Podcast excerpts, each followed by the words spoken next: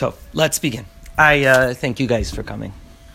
Thank, thank you. you. for coming. So I, I figured um, after we had spent the uh, last couple of weeks learning about the Eish Kodesh and uh, and really uh, talking um, really talking about uh, as we said in those shirim, looking at the void and looking at that which is uh, f- filled with darkness. So I thought, what is left to do uh, after that, but to delve into Torah Misamachas, uh, to talk about uh, to talk about the Torah that illuminates and the Torah that uh, that gladdens the heart. And uh, the idea was to spend a couple of shirim, spend a little bit of time talking about Eretz Yisrael, to talk about the land of Israel. Um, just uh, sh- talking about the link between this series of shirim and the last one is that uh, just to editorialize a little bit, uh, there are people. There are people go ahead and make an explicit link between the Holocaust and Shivat Zion, the return to uh, the land of Israel, that we've seen uh, the miracle of Shivat Zion in the past uh, century, the founding of the state of Israel, and the unbelievable miracle that the state of Israel is for Jewish history. Um, I would uh, I would say that uh, at least my way of thinking about it is that Eretz Yisrael and uh, the founding of the state of Israel is in no way is it a nechama. Uh, I've heard people talk about it being, uh, you know, that this is God's consolation, as it were, to the Jewish people. Uh, I think that that's obscene. I don't think that any nechama is possible. But when a person suffers on an individual level, when a person suffers a tragedy, uh, so what we do sometimes, especially a tragedy that can't can't really give a person comfort for certain tragedies. Certain tragedies are so enormous and you could imagine, all of us can imagine what that personal tragedy might look like. But uh, but when we talk about uh, those that suffer, so so what we do sometimes we offer purpose, we offer meaning, we offer somebody a mission. Um, so rather than thinking of Eretz Yisrael and Shivas Tzion, the return to the land of Israel and the founding of the state of Israel as any sort of nechama, which is impossible for the Shoah, uh, I want to talk about it as purpose uh, Zionism itself, religious Zionism, secular Zionism, is a, is a people finding purpose and channeling their energies into something constructive after all the destruction that we've suffered. Um, but before, before we talk about you know, religious Zionism, secular Zionism, and that, it's important to understand what exactly it is that, uh, that's so important about this land that we're returning to. Why is it so essential to the Jewish people? So, in these shirim, the next three uh, that we're going to be doing, so we're not going to be really talking about Zionism at all. Um, we're not secular or religious. Uh, I want to talk about Eretz Yisrael. Um, and there's almost a distinction the way people talk. You'll hear certain people in circles, so you could tell where a person sort of holds on the political spectrum, uh, on the question, not the political spectrum, on the question of Zionism, uh, on the religious spectrum, whether or not they call it Eretz Yisrael or they call it Israel or the state of Israel. Um, so today we're going to be talking about Eretz Yisrael, the land of Israel, um, and the idea of the land of Israel, and um, and why. Why is it that it's so crucial? Why is it that this is so important? Why is it that this is uh, um, why is it that this is such a foundational part of who we are as Jews and our religion, and uh, really the entire Torah, uh, the Chumashim can be can be seen as uh, documenting a people's uh, emergence and uh, and finding their place in the Holy Land, and uh, and and what they're supposed to do there and the laws that they're supposed to keep there. In fact, there's an opinion maybe uh, based on the pasuk Tzionim that Tzionim that that we're supposed to erect for ourselves signposts on the ways uh, on our ways in Galut that uh, maybe it's possible one might have the Havamina that all the mitzvahs really only apply in Eretz Yisrael.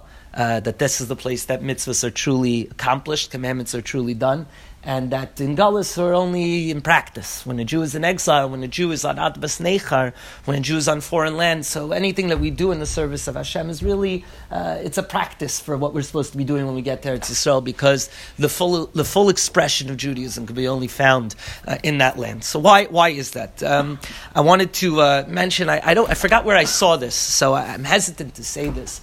But, uh, but I heard once quote in the name of one of the early Talmidim of Rav Kook. I don't remember who, uh, but he said the following, um, the following very pointed and challenging line. And uh, let's try and understand this. The line he said when he was asked towards the end of his life, the line he was asked, he was he was asked, you know, what what do you make of Eretz Yisrael now? We have uh, beautiful towers, we have cities, we have an army uh, of Jewish soldiers, we have uh, a booming economy, we are startup nation. uh, and you know we uh, you know we have kosher McDonald's. You know it's uh, what an amazing thing. We have Jews making uh, their own whiskey in the Golan, right? All these uh, amazing physical trappings of of, uh, of Zionism. So they said, you know, what do you make of it? He said, look, in the beginning, at the very beginning. Uh, of this project of the enterprise of return to Israel in modern times. So, the very beginning of that project, he said it was all oros no kalim. It was all lights. It was all potential and, and divine illumination, yet there were no physical kalim, there were no physical vessels with which to grasp and which to, uh, for that light to settle in. There was no, uh, there was no tashtit. What's that? right, it was, it, was, it was in theory and potentia, it, was, it, it, it, it represented a dream. Yeah, an empty, vast emptiness. Uh, but the right, there was nothing to hold on to. He says so. He says in the beginning it was all oros and no kalim. He says now he sees lamenting, I guess, uh, what had become. He said, now I see only kalim, but very few oros. So the idea is for us to maybe in these shurim to, uh, you know, we have all these, we have amazing cities, we have amazing infrastructure, but maybe the idea of Eretz Yisrael itself, uh, perhaps that idea has, has become uh, of necessity a little bit obscured in, in all the magnificence that is the modern state of Israel. So what I want to do is to, to go back before that and to reclaim what, what those lights are, to understand what is the light of Eretz Yisrael. And I used the word light uh, when Rav Kook was looking for the name, the names for his uh, Sfarim. So uh, light is, lights is a concept that comes up in, in Kabbalah. If you're looking for the physical thing that's, that's least physical, right, that, something that's tangible but, but, but almost in a, an extremely tenuous way. So, so light is the metaphor that you use. Something that really skirts the, our reality and the reality that can't be perceived. So light is, uh, light is, light is that metaphor. Light is that idea that we, uh, that we use. So when I talk about lights over here, I don't mean it in a sort of mufshat, the sort of, uh, you know, it's a nice spiritual word to toss out. When we talk about the lights of Eretz Yisrael, the Oros of Eretz Yisrael, which is the name of a section in one of Rav Kook's Farim, uh, when we talk about the lights of Eretz Yisrael, I want to talk about what, what, it, what exactly is the light that emanates from the idea of Eretz Yisrael. Whereas when we were talking about the Shoah, we talked about uh, Dr. Polen saying the darkness that emanates from it, a, a, a darkness that radiates from it, and uh, I guess irradiates us, right? A painful darkness. So, what's the light that radiates from Eretz Yisrael? And, and hopefully, by talking about Eretz Yisrael and going into the ideas of, of what really makes Eretz Yisrael what it is, so then we can understand why it is that we feel so passionately about our Zionism, why it is that Eretz Yisrael uh, grabs such a deep, profound place in, in any Jew's heart. Uh, even the most distant from Torah understood that Eretz Yisrael, uh, aside from those that wanted to go to Uganda or whatever, but the, the, the, the most, the most inner point of a, of a Jew connects itself to Eretz Yisrael. And sometimes nowadays we see in the most radical opposition, but everybody has to be moved by the concept of Eretz Yisrael. Nobody, no Jew is left uh, unscathed or untouched by the concept of Eretz Yisrael. Some react violently, like an allergic reaction, and some react, uh, I guess, violently in another sense that it that it, it tosses them into a into a, a, wild state of religious ecstasy and, and and causes people to really go out of their own kalim when we talk about this idea. Why is it so powerful and why is it so central? So I want to say that uh, that my initial thought was that we were going to do like a survey, like we've been doing the other shirim, but the idea of Eretz Yisrael is too vast uh, to go ahead and to do that. So instead, in the three classes that we're going to have, I want to focus on sugyas. I want to focus on, on three distinct topics and concepts that, that, that, that Eretz Yisrael is central in. And hopefully, by getting a glimpse of that, we have a, uh, we have a small piece of the larger picture that Eretz Yisrael forms. So let's begin with a story. Um, I was a counselor, and I guess really became like the reason I, I decided to go into chinuch. I was a counselor. I was asked. I'd never been involved in Bnei Akiva. I was asked uh, by a friend of mine uh, if I'd be interested in a summer program called TVI. TVI was like a counselor training institute in uh, the land of Israel, and we took. There was a very large group of high school. I think about 150 high school juniors, and uh, half the day was learning, and uh, I guess it doesn't work out this way. A third of the day is learning, a third of the day is sports, and a third day was chesed, and then I guess the, the rest of the time there's nothing left. I'm terrible at math, but the rest of the time was spent and, and just enjoying and soaking up the land. It was an amazing summer. Um, I remember distinctly, you know, uh, I think the year I gave that year was halachos of Facebook or something like that. It was like my first foray into teaching teenagers, and, and it just felt like uh, it was intoxicating to me. I was like, I got to do this. This has got to be uh, what I want to do with my life. But uh, when we were on TVI at the end of the summer, I decided to extend my ticket. Bnei Akiva paid us some plane tickets. Uh, so I extended my visit, and I met up with a friend, and we said, okay, you know, we'll uh, we'll push off YU. The way it worked that year a little bit was that you know we would be able to take a few weeks and only miss a few classes. I met up with a friend of mine, Rabbi Gabi Dagyeli, and we went to the north. We went to Tzfas, and we emailed the yeshiva the yeshiva there, uh, Yeshiva's Beis Yosef, which is on top of the Arizal Shul in Tzfas. And we emailed them, are you guys uh, open? And if you are, are you willing to take two American boys? We don't have much to, uh, to pay, but we're willing to do whatever to be able to learn. They said, absolutely, come. You work in the kitchen and in the garden. We're like, okay, cool. The yeshiva has a garden. They would, they, they, the yeshiva has no money, so what they would do is they would go ahead and they, and they had a garden. They would like if if the menu was cucumbers, so the cucumbers came from the yeshiva's garden. We worked in the kitchen a little bit, and uh, they gave us room and board, and we were able to learn there. I'll describe the yeshiva for you guys just so you get a picture, and the visuals of Eretz Yisrael are so important. Uh, the yeshiva, is, of course, everybody's familiar with the uh, another intoxicating thing, the air of Tzfat, and looking out on Meron, you could see if you've ever been on, on the edge of the old city, you have the Kinneret in the distance, the faint uh, bluish gray outlines of the Kinneret on a clear day. You have Har Meron, and you see the forests of Tzfat and the roads that come up. So the yeshiva sits on the edge of, uh, of, of, of Tzfat, and it overlooks uh, that beautiful vista. You can't forget it. And the yeshiva had three roofs, right? So the first roof, you'd go up and it was like a zula, right? So they'd have couches, the rattiest couches you've ever seen. And guys would go up there, it's beautiful summer, there's no rain.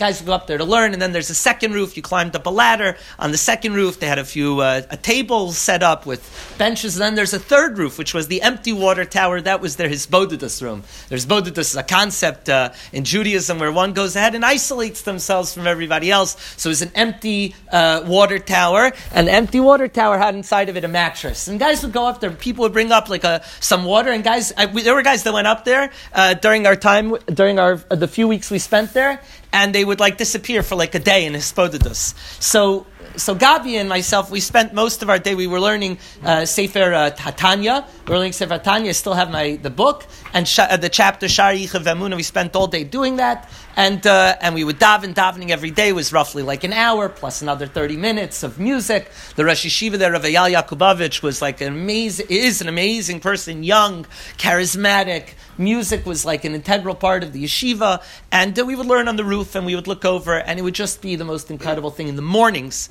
I'm telling you this for a reason, not just to give myself nostalgia, but uh, but and to make you guys feel jealous that I got to experience this because it was a truly special experience. Um, in the mornings, so we'd wake up very early at the crack of dawn.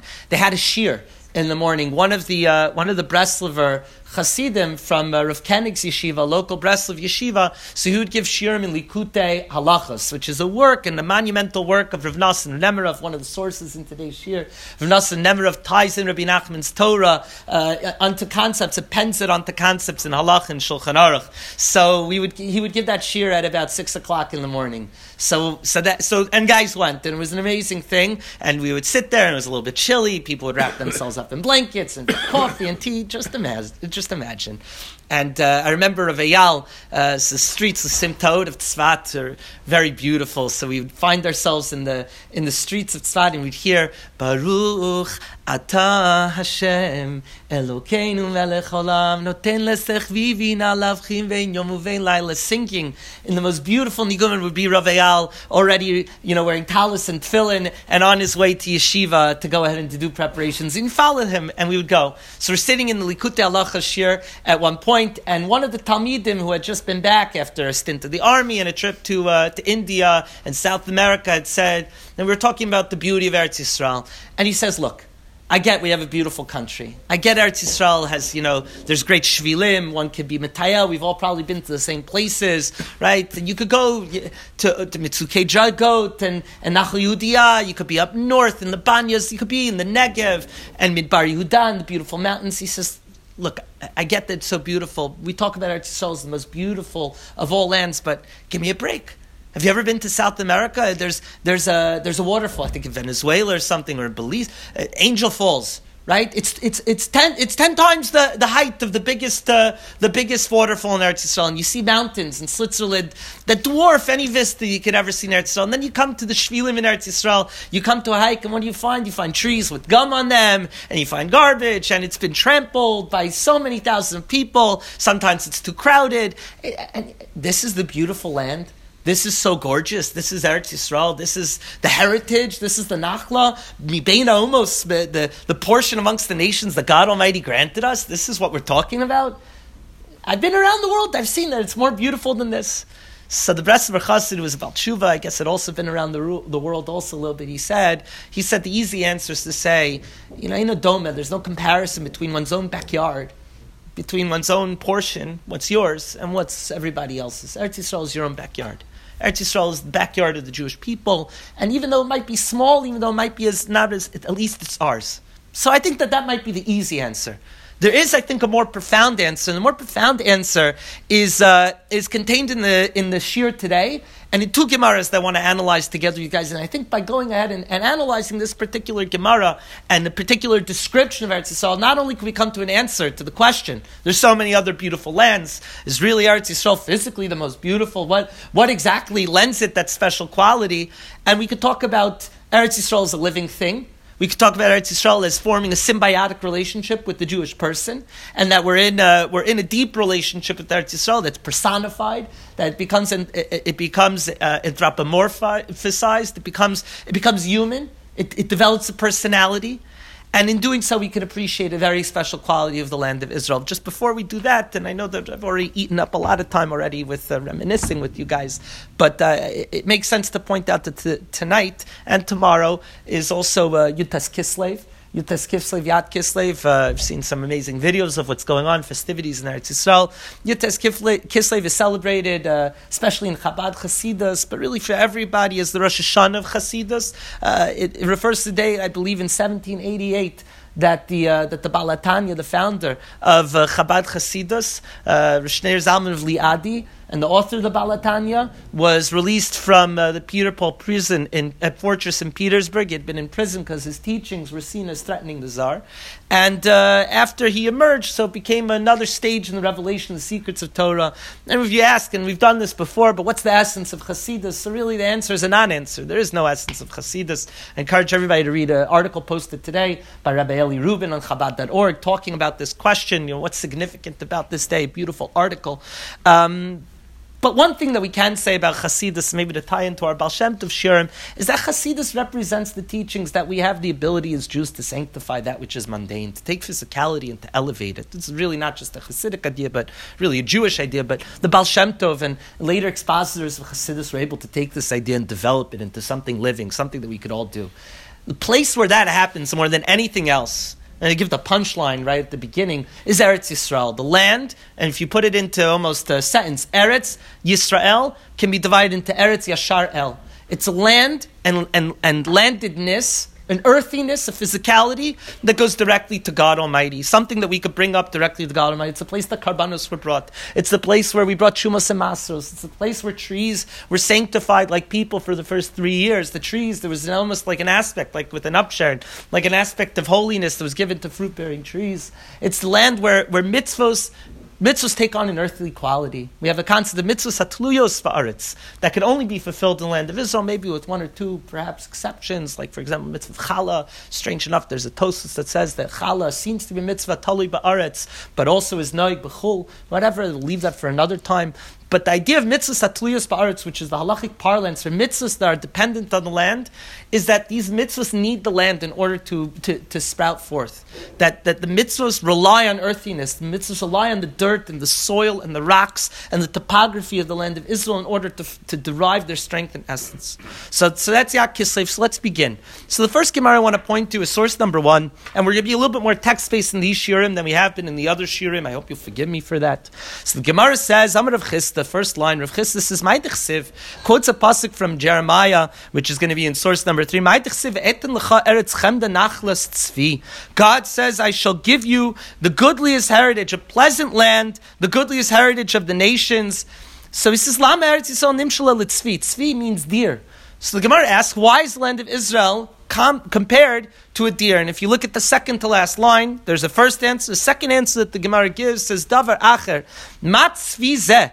Just as a deer, kal chayos, the swiftest of the animals, after Yisrael kal mikola artzos, so too the land of Israel is the swiftest and lightest and flightest of fl- most fleet of all the lands. Levashelet peroseha, fruits. The physical, the land of Eretz Yisrael has a quality that the fruits of Eretz Yisrael are fastest to ripen. So the comparison to a deer made in the Gemara is meant to be evoke this aspect that Eretz Yisrael has a certain lightness of it and that lightness and the swiftness with which it happens, it's almost like a warp. Time is warped in the land of in, in holy land. Time becomes warped and the fruits become are mavushal. They become uh, ripened faster and swifter there than anywhere else in the world. And that seems like a strange thing. Is that really why we would compare it to a deer? And I think that the deeper we jump into this metaphor, the deeper that we jump into this idea of comparing the land to a deer and calling it Eretz Hatzvi, the land of the deer. So we try. So we will able will be able to understand the special quality of the land of Israel.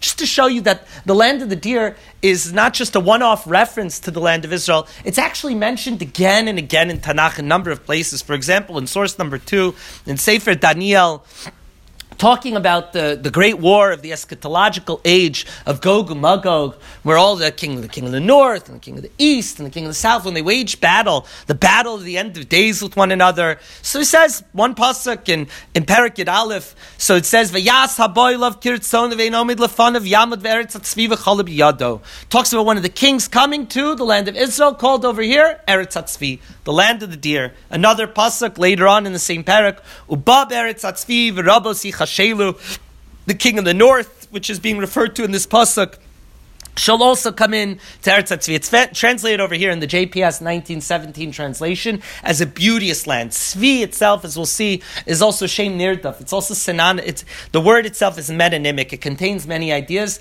We'll see in a moment that the word itself expands in its meaning. Tzvi is connected with all sorts of different concepts over here, but over here, Tzvi is connected to beauty. And that's the translation that it's, that, that's the translation, the best job that you could do in English for it over here. They'll come into Eretz Tzvi, the beautiful land the beautiful land, that land that maybe that person was asking, is it really that beautiful? Is it really that gorgeous? Is it really this is the most beautiful place in the whole world?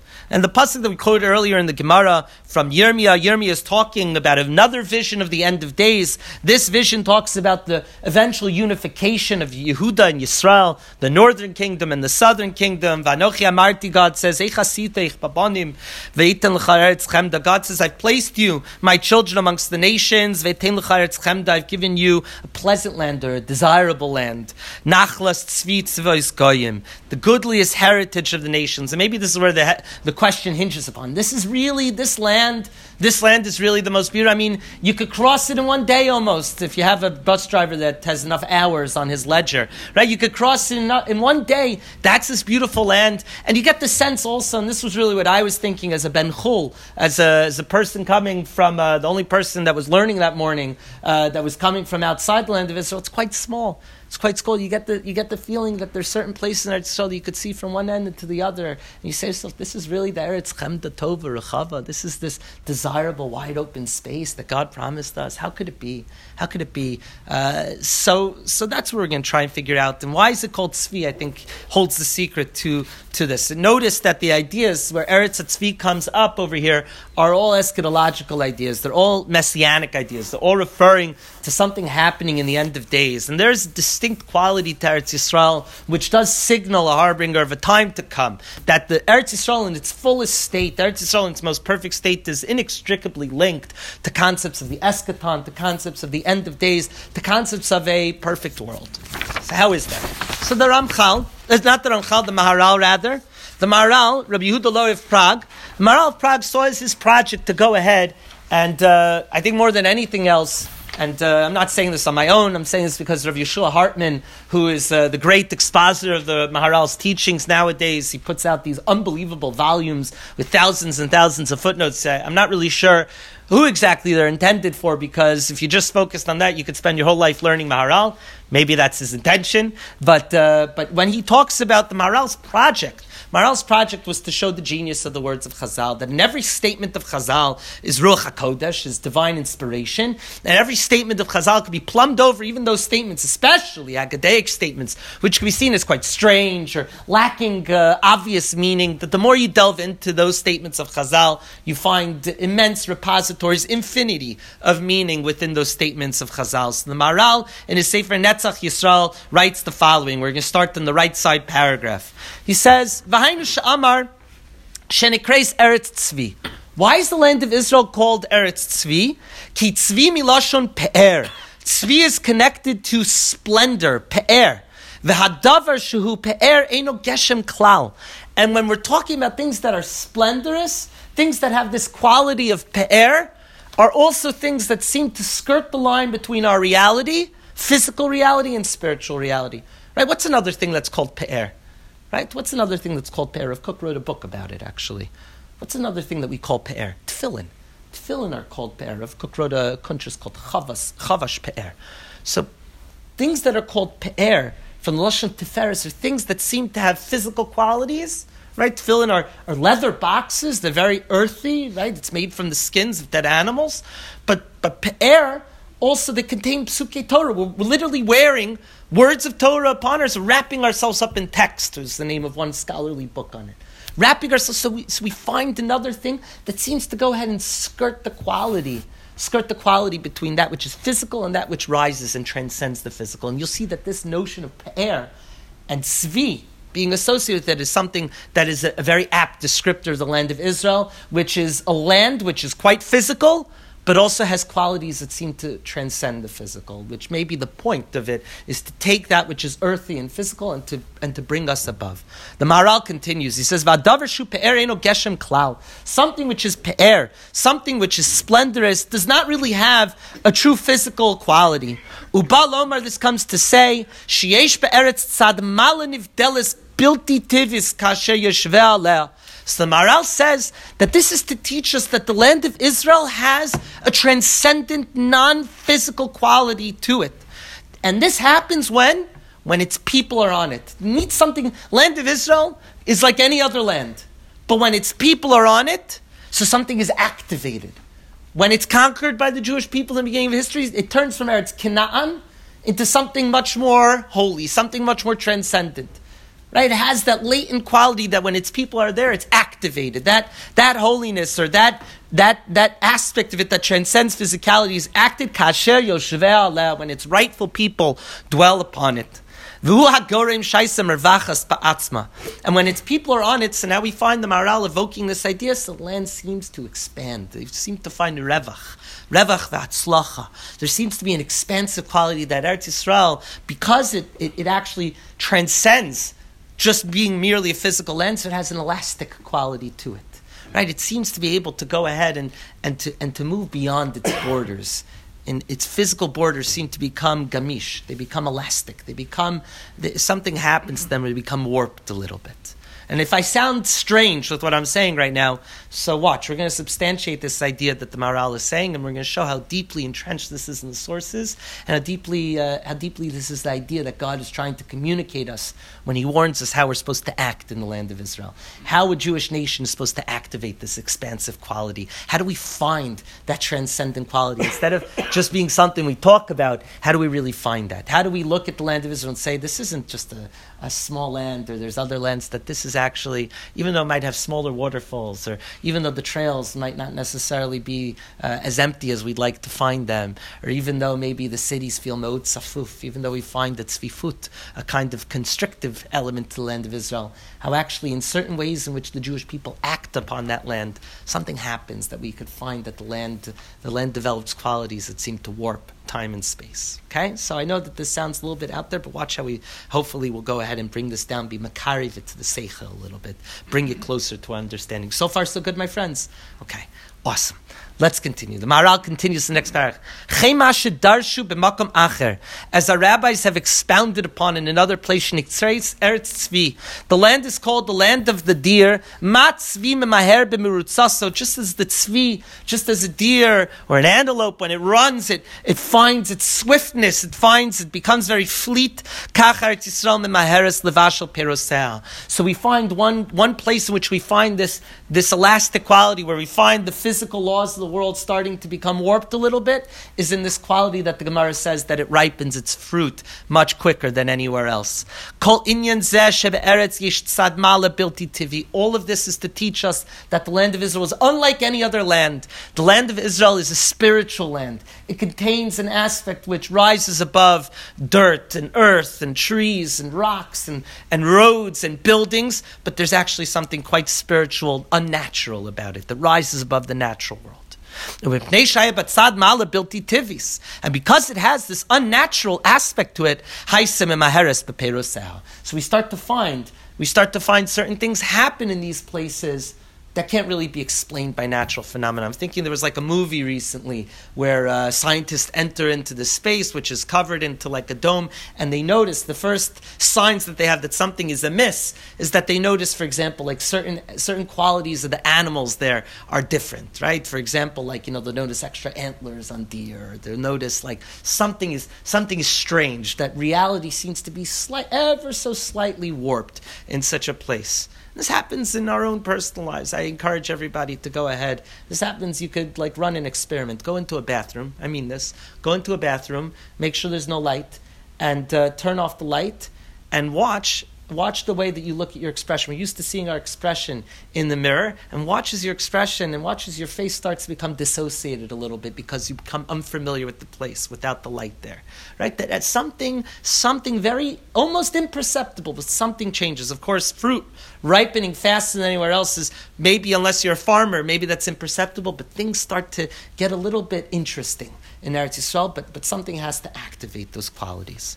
So God tells us that this tzviness of the land, the land developing this aspect of tzvi, this this where this speeding up process that, that fruits become ripened a little bit quicker, that that that interesting things start to happen on the physical plane. So that happens for a reason. It's directly connected to the people.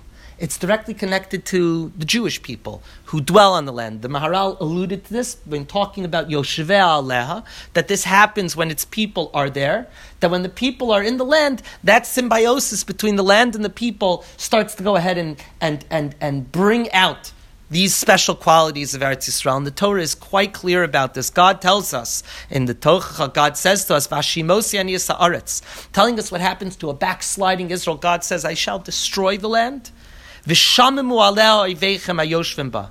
V'shamimu aleh oiveichem ayoshvim So shamimu means that they could also destroy, but also seems to mean that our enemies, when they come to this land, they'll be astonished by it. When we leave, something very strange is going to happen. But before we continue into this, I want to point out that other usages of the word tzvi that appear in uh, Tanakh, for example, in Sefer Yeshaya, we find tzvi connected to tzvi tiferes. That tzvi, the word tzvi, is a synonym for splendor. So we find that ateres tzvi, few psukim later in Parak Chavches in Yeshaya and Pasuk Hey, tzvi is also connected to a Ateres tzvi, the crown of tzvi. They're talking about the crown that the, the, the people of Ephraim will wear, the Ateres tzvi, also the name of a beautiful sefer by the Ziditshaver Rebbe, and tzvi Tiferes is also the name of many svarim as well. It's also connected to military might. In Shmuel Bet we find Hatzvi Yisrael Abamasecha Chalal. So the word itself, the word tzvi itself is connected to military might, it's connected to splendor it means a deer. It's connected to a beautiful land. it seems that the word itself seems to expand, much like we'll see in a moment. God says that when I destroy the land, when you find yourself unable to hold on to the land, so your enemies will be astonished at it. So what does that mean? Our enemies will be astonished at the land. So we turn to source number six from Rabbeinu Bachaya. Rabbeinu Bachaya, one of the most beautiful commentaries in the Torah. Uh, for example, the Bechor Shor, as I learned recently, the Bechor Shor ends every parsha by picking a specific pasuk and, and connecting a pasuk from elsewhere in Tanakh to the parsha, almost like a Haftorah to his own parsha. So Rabbeinu Bachaya does something also beautiful. I believe he takes a pasuk from Mishlei and starts off every parsha, introduces each parsha with the pasuk of Mishlei, a, a a gorgeous, gorgeous commentary on the Torah. It's a beautiful Mossad HaRav Kook edition with Professor Dov Chavel's uh, uh, comments on the bottom and footnotes. So listen to what Rabbeinu Bachaya says. Source number six. It will be an astonishing and desolate place. Shomem. It will be astonishingly desolate to your enemies. Shaloyim nachas The enemies that take the land away from us and exile us from land shall never find any sort of pleasantness from it. They'll never find rest in the land of Israel. Saratova Yisrael. This is actually good news for the Jewish people. Akshava sorry, skipped the line. V'chein darshra b'sein zal b'ters kahanim zumi de tov Yisrael. When God tells us this, even in the Tochacha, even when He describes the destruction of the land, there's actually a little bit of a bracha in here as well. What's the Besora Tova? What's the what's the good news for the Jewish people here?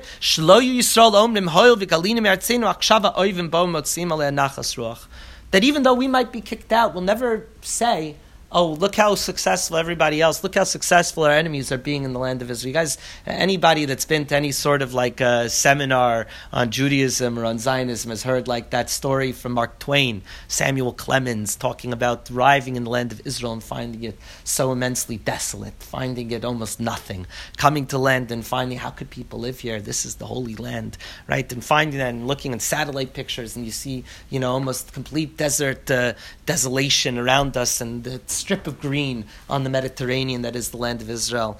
Right? So it's borne out. We see this with our very eyes. So we don't say, oh, you know, our enemies now are enjoying their time on our land. That's, that's not going to happen.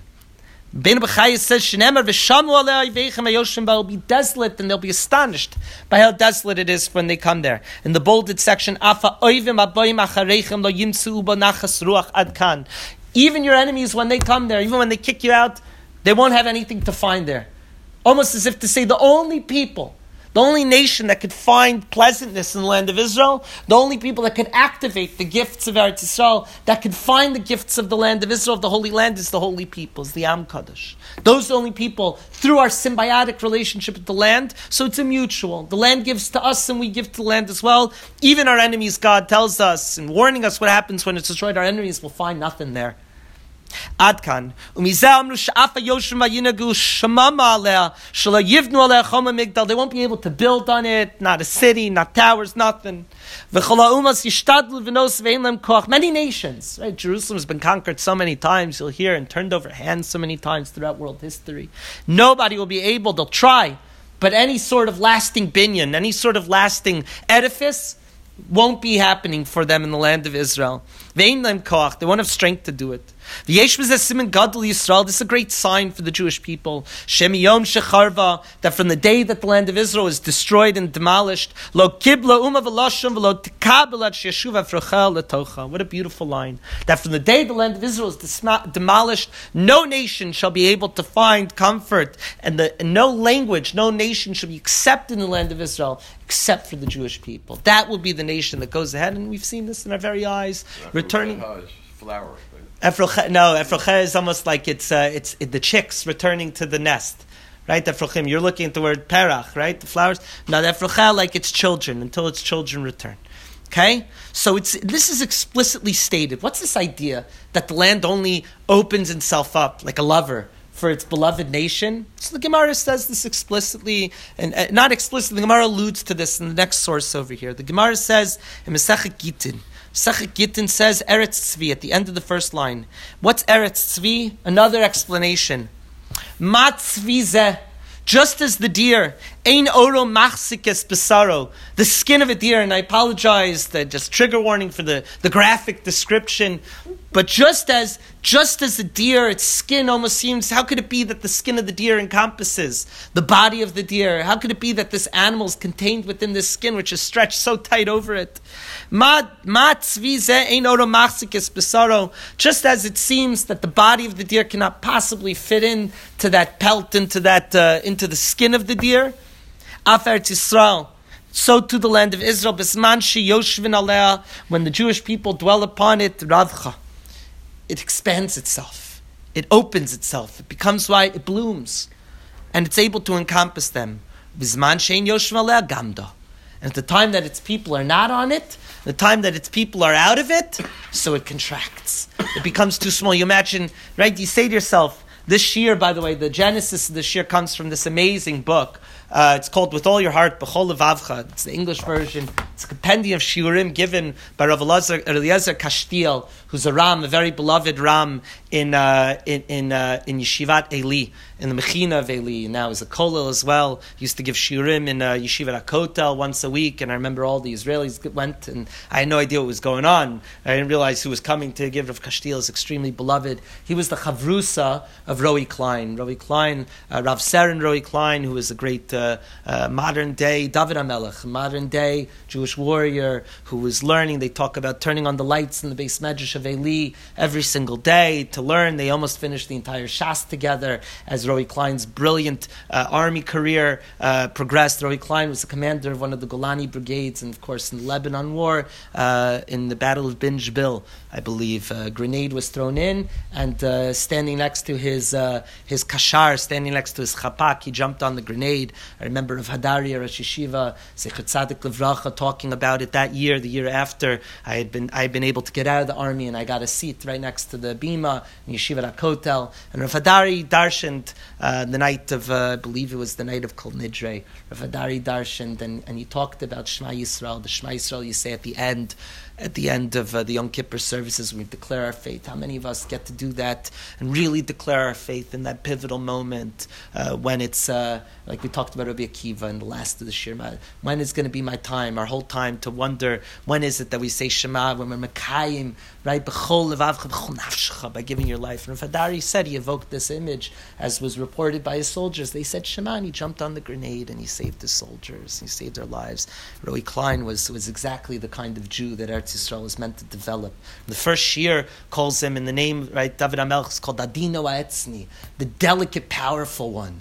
Dino Etzny talks about this, this, that this land is able to go ahead and create paradoxical people warriors, but poets, people like David HaMelech, that's the child of Eretz. So somebody, only a shepherd who's known the rocks and the hills of Midbarei Yehuda can know what it is to lead the Jewish people, that to sing the, the songs of Bnei Yisrael, Naim Zmiras Yisrael. We have people like that nowadays, right? Eretz Yisrael, we still find that Eretz Yisrael has that quality to develop Jewish people, to bring out the fullest expression, the paradox of what the Jewish soul is, force, uh, uh, uh, ha'oz v'ha'anava, humility and strength and, and, and ethics and morality and connection to God. The land is the only place that we truly find this, that it's able to develop these. So this year was given, Rav Kashtiel after Roi, during the year of mourning for Roi, so Rav Kashtiel gave a series of shiurim, and each shiur was meant to evoke a different aspect of Roi Klein's personality. So the genesis of the shiur really comes from a pivotal essay, I think, where he discusses not Roi, but Roi's land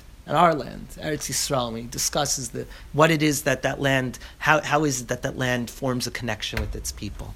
So we continue, the Gemara says the land expands to accept its people and contracts when they're no longer there. So the Maharal continues and he makes this idea explicit in source number eight. Maharal says, page three, V'chein ha'eretz ha'kedosha, so too the Holy Land, Kasher yoshvei when its people dwell upon it, That's what's fitting for the land. Right? That's, that's what the land needs. The land needs its children. That's what gives energy to the land. In order for these amazing explosions of holiness to happen, the fuse for these explosions is the Jewish people. We're, we're the fuel that provides the, the, the foundation for the holiness of the land to be expressed. This land was given to the Jewish people. It's called the land of Israel. Right? Not just the land that goes directly to God. We are the people of Israel. It's the land of Israel. It's almost like if you want to say we think of Eretz Yisrael in almost a passive sense. It's just this. Uh, it's just this laboratory for the Jewish people to go ahead and to and to perform mitzvahs. It's a laboratory of divine service. The perfect conditions. Right? If you're a scientist, you need the perfect lab conditions with which to do your work. So for a Jewish person, in order to express the ideas of the Torah, in order to express the concept of the Torah, the laboratory where that happens is the land of Israel. That's the, the laboratory. It's more than that. It's not just that, but that the land is personified. The land has an aspect, just like a person can breathe in and breathe out. The land breathes in and breathes out, just like a person can embrace and push away. The land itself can embrace and push away. We'll see in a moment when God describes the people, unfortunately, being kicked out of the land, and later Tochacha, the some. Land is seen to have convulsions. Land vomits. It's not that we get exiled from the land and the land is passive. The land vomits us out. The land, the land, the land is given almost uh, a soul. The land is a, is a person. The land is personified. And it's not, it's not this, it's not that it's just the framework with which we're able to go ahead and to keep the Torah, but that the land is really, that the Jewish person is a framework for the land to go ahead and express what it can do. That God says we're used to artius, we're used to physicality being something that's very finite, that's something that, that, that you know, it has properties and those properties are inviolate, right? That, that, that this is a, a, table is a table and will never be anything other than a table. It'll always have the quality. Quali- I guess it's not particle board. It'll always have the qualities. It's got. It's it, it, it has the qualities of a table. And if you go in New York, it's very beautiful. I love New York, right? New York is New York, and Switzerland is Switzerland, and and and and and and every beautiful place. And Angel Falls is Angel Falls. It's very beautiful, but will never be anything other than a large waterfall. And Switzerland will never be anything other than the Mount Zermatt, than Zermatt and, and the Matterhorn. It's gorgeous. It's beautiful, absolutely. But it'll never be anything other than that. Eretz Yisrael. So it might be smaller. It might be. It might be. It might not express in a physical sense that that, that, that awe, inspiration that we find elsewhere. And of course, Hashem wants us to appreciate that world. And Hashem's going to ask us in Tovea, Cheshbanenu, did you see my world? Did you take, did you perceive the beauty of the natural world? But Eretz Yisrael transcends that quality. Yeah, it's the Banyas is a smaller waterfall, but it's not just a waterfall. It's a Jewish waterfall. It has, it has qualities. If we daven for rain, and if the Jewish people conduct themselves in purity on the land, the Banyas will flow, the Jordan River will flow, the Kinneret will be filled up. If we go ahead and, and, and, and, we, uh, and we're the Eliezer Heved Avram, and we're fulfilling the charges of the Avos, the land will fold upon itself to do the Ratzin of the Avos. The land will have, will have Kvitza Saderech. We're going to see in a moment, if we go ahead and we conduct ourselves in purity, you might find yourself very crowded in the old city of Yerushalayim, but then when you bow down, it opens up, the land breathes. The land expands. The land is not just physical. So I want to say that line again because I think that this is a crucial point of what I'm trying to express over here, and I hope I, I, I, this is stuff that maybe is slightly ineffable, but this is why you know this is why we care so much about this because there's something symbiotic. It's it, the land has a soul. The land has the land has has has qualities that we have as people. So just as Eretz Yisrael is the place where where Judaism can be practiced and expressed in its fullest sense, a Jew is expressed in its, in, in its fullest way in the land of Israel. We allow the land. When we're there, we allow the land to express itself. And when, the la- and, and when we're in the land, the land allows us to express ourselves. Right? Does this idea make sense? Right? It's such a dark idea, but it's, it, it, almost can't be said, but you know it when you feel it. You know it when you hear about the Amoraim landing at the port of Akko and kissing the stones of Eretz Yisrael. Nashke, right? They come to Eretz Yisrael and they kiss the stones of the port, right? When you see a family, you know, coming off of a Nefesh B'Nefesh, like they kiss the tarmac. So that's a holy time. You say to yourself, right? The rational, the rational side. That's not even the land of Eretz Yisrael. That's asphalt, right? That's uh, you know, it's got markings for, for jetliners to to land. Those jetliners are holy. That that that asphalt is holy. You sound crazy almost to other people when you talk about it like this, but you got to believe that that's the quality of it. You got to believe that there's something more over here than just having, you know, every restaurant is kosher various different levels of kashrut. But, but, but, but it's more than just saying, oh, I got to see the kotel. I got to see the last final remnant of what it meant to have a nucleus, the nucleus of the land of Israel, where all this was expressed. Because what happened in Beis Hamikdash? Right, so the Gemara tells us in first Beis Hamikdash there are ten miracles every day. Smoke, wind didn't, wind didn't even affect the smoke of it time and space and place, all of these physical qualities that we're so used to everywhere else, are warped in the land of Israel when we conduct ourselves in purity over the land. I, I know um, I'm getting ahead of ourselves. So the Maharal says that's what it means that, uh, that's a holy land. It's not just a land that's that's holy because you know we have to we have to act right there, right? I, I know, for example, like you know in Hakota there was a story of like a Shana Aleph guy that when he got there he had a filthy mouth, but when he got there he said, "How can I curse?" Can I use a cuss word? I see, I see the kotel every five seconds. I can't curse. Right? So, so it, it forces us, if we're attuned, to conduct ourselves to a higher degree of holiness. But more than that, more than that, we force the land. When we're there, we're forced the land to conduct itself in a higher form of holiness, and holiness is transcendent. Right? Holiness and physicality, one moment. Holiness and physicality uh, are not antonyms there. Holiness and physicality work in tandem. Fred. If the land has this transcendent metaphysical quality to it, and it's activated by us, Mm. how can anyone argue that we carry our gullus with us when we go there, and, for example, we keep the minhag of, of gullus? So, so, so I'll, t- I'll tell you the truth, right? We start off, we said uh, the Shurim, even though we're going to touch upon it because it has to be, right? You can't ignore it. Even though we're, we're not going to really touch upon Zionism, we're not there yet. We're not there. Mashiach is not here. Mashiach's not here. We, we, have, we have witnessed one of the greatest miracles and gifts of all of human history. Forget just Jewish history. With the return of a nation to its land after davening for it for so long, after wandering in exile for so long, after being distanced from, from, from our love, from Eretz Chemda for so long. So, you, so it doesn't mean that the Gullus is necessarily abrogated. Right? Early Zionists, there was a secular concept in early Zionists of shlilat hagolah, of negation, right? So that's in secular terms. But you do find certain religious individuals in Eretz Yisrael, shlilat hagolah, Right? There's no, there's still a gullus. There's still very much a gullus, and that gullus can even still be felt, unfortunately, in Eretz Yisrael itself. Right? I, I, I, we're going to run out of time, but I want to say another, uh, for example, I'll tell you what I mean. I'll give you an example of what I mean. I hope this isn't like a controversial thing to say.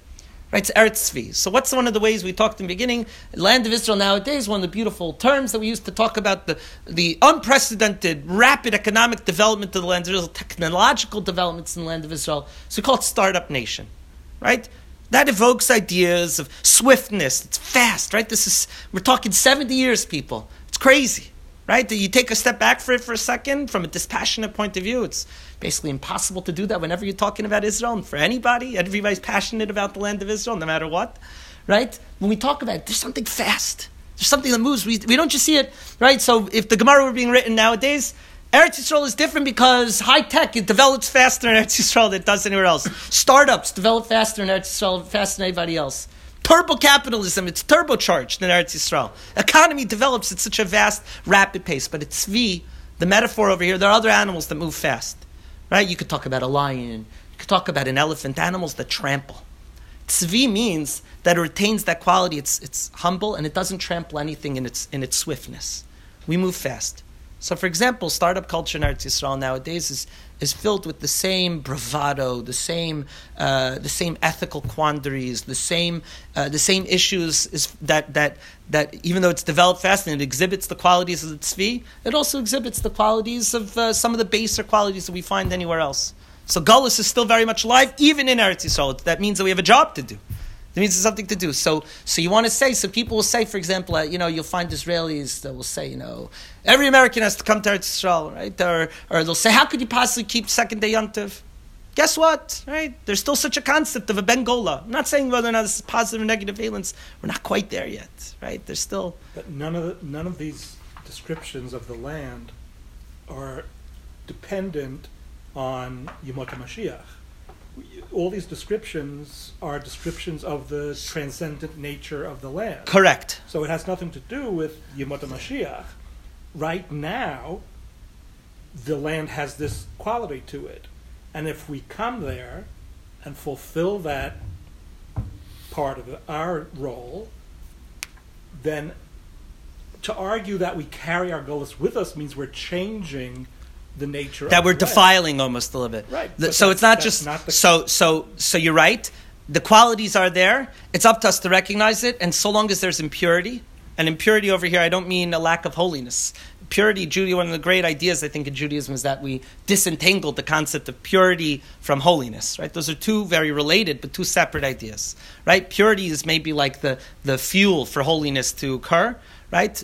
But God says explicitly, so long as there's impure stuff happening in the land of Israel, that full holiness can't be expressed. Right? And that's why that when will be the totally pure time? That will that that's the eschatological vision. That's where that's where Eretz Yisrael, remember we connected it to these ideas what happens at the end of days. Right? Whether it's Armageddon or whether it's the reunification of all the tribes. Right? So that that is a time of purity. So God is very explicit in saying these qualities are, are latent and they might even be expressed in small qualities for those that are attuned to such a thing.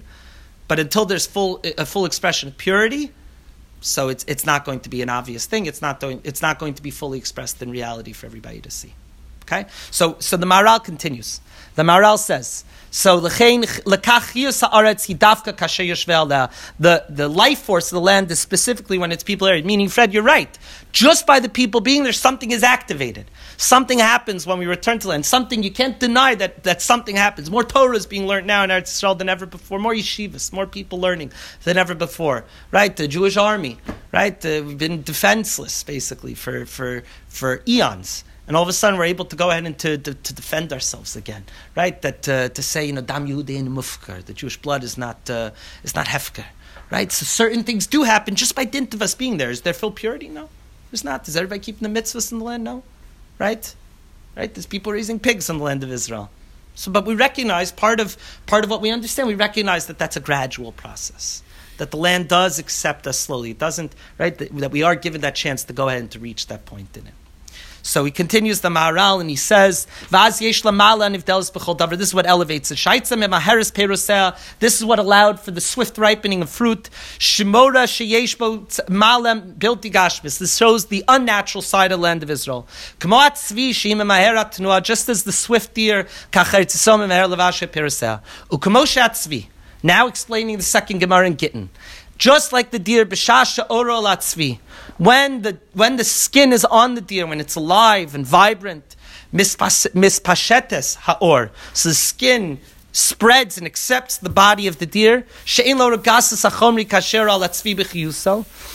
Vehaposhed haor gamda. But when you take away the life force of the deer, when it's skinned, so then then we find how could this how could the skin have ever encompassed it? When we leave Eretz Yisrael, you take a look, get back, and you say, how could, how could this land have encompassed a vibrant nation? How could it be that this desolate land was a place where people brought bikurim? How could it be that, that the land that uh, the first uh, people that settled uh, Petach Tikva, the first people that settled Tel Aviv, how could it be that this land is the same land of Peros Ginosar, of, of the most beautiful fruit that the world has to offer? How could it be? We watch with the gradual returns. It starts, the life force starts to return. We start to resuscitate the land. Just as the people are resuscitated from Gullus, the land itself is resuscitated from its slumber. Again, that personification of the land. So to the Holy Land. Kasher when its people dwell upon it, as yesh Then it starts to acquire, it starts to re-express these unnatural qualities, and it expands itself. When we talk about things that are merely physical, if we talk about Eretz Yisrael in, in merely physical terms, you're right. It doesn't seem to have any. How could an entire nation? How could Jewish people live on such a land? Right? Shouldn't there be other places that are bigger? Maybe Uganda or maybe Madagascar. Right? There's maybe places that are bigger. Right? But this thing that's the size of New Jersey, that maybe you know ten percent of it is really arable. How could that be? But when we go and we and we and the unnatural people are on the unnatural land, so something miraculous happens. Right? I'll tell you guys. I remember. Uh, so in Gush Katif, right? So in your Hesder Yeshiva, you say Tiban v'sichonim, right? May it be rebuilt. So when we so when we were living in Netzer Chazani a little bit, when we were learning Gush Katif, so it would take us to see the Chamamot. So Netzer Chazani, Jewish farmers, imagine such a thing, right? Coming from Taiman, we had a, a Yemenite farmer, an American farmer, the Hilbergs, right? And they would take us to the Chamamot, and they'd show us these tomatoes that were growing there. And you literally see, Rabbi Akiva tells us there's no greater sign of the Ketz HaMegula than Eretz Yisrael developing its Peros once again. Right? Again, this messianic idea is tied into the most earthy physical things. You want to know, Rabbi Akiva says, there's no greater sign of the impending redemption of the Jewish people and the repairing of the entire world than starting to see the land of Israel develop its fruit once again. It happens to no other nation, according to, uh, according to the Maharal, and according to Rabbi Bechai, nobody else. So you went there and they showed us on sand, on dunes, so with drip irrigation and ingenuity, so you'd have tomatoes that are the biggest tomatoes you ever saw. And the farmer told us, says the bad ones here, we ship to European markets, and they're the biggest tomatoes on the European market, and the good ones we keep for ourselves, and we ship them off to the shuk. And we ship them off to, for Jews in Eretz Yisrael to enjoy. So that's, so that's a physical experience. We're talking tomatoes and hothouses and drip irrigation, physical concepts, but it expresses a messianic idea. It expresses that's the full expression of the land of Israel. Agav, my own, just that because I've been editorializing a lot, there was no place where the dream of Eretz Yisrael was more fully realized. Chilonim and Datiim living in harmony to a certain extent. Yeshivas, right? Beautiful communities. Go to Shirat Hayam, right? Which was the yeshuv on the sea. You go there on a Friday for mikvah, right? You go ahead and you see, you see this is where the, this is this is the fullest expression of the dream. And it's amazing to me that what's like the first thing that gets immediately just demolished, taken away from us, Gush Katif, right? To me, there's like a very deep, profound lesson there for people that are that pay attention to these things. Right? That's a, God doesn't do anything without a message to the Jewish people. Where's the dream of Eretz Yisrael? Where's that Ketz HaMegula being first with, with, with enormous tomatoes, the most beautiful tomatoes you see and growing almost miraculously? I understand there's agricultural science involved. But that shouldn't happen. That shouldn't happen to the point that, that it's not just one or two grown in like a laboratory, but enough to ship to, to outside markets and still be the biggest for them. And that's what's taken, that's what's demolished, just raised. Just raised. So this there, there's a symbiotic relationship between us. And I'm running out of time. So so that's that's Eretz Yisrael when when when when it fuses with its people, so something altiv'i, something transcendent starts to occur. It expands, it moves faster. The fruits change, the people change. The people change, the land changes when the people are on it. The symbiosis, it's personified.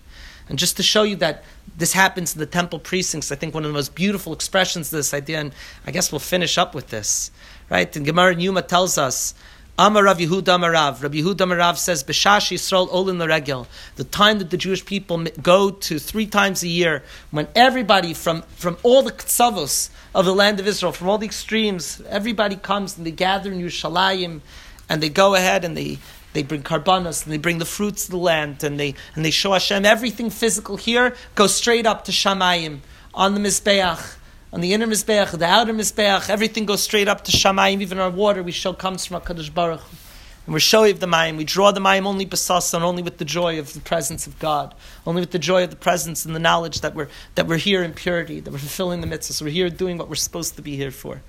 So he says in that place Amarab B'shash Yisrael Olam the regular, with the time that we would ascend and make the pilgrimage, Omdim Tzfuf, and the people would stand quite crowded. Right? How do you fit all the people there? Right? Azara is not that big. Even if you say the people on the mountains around, it must have been an extremely crowded time. When they stand, they were extremely tzafuf.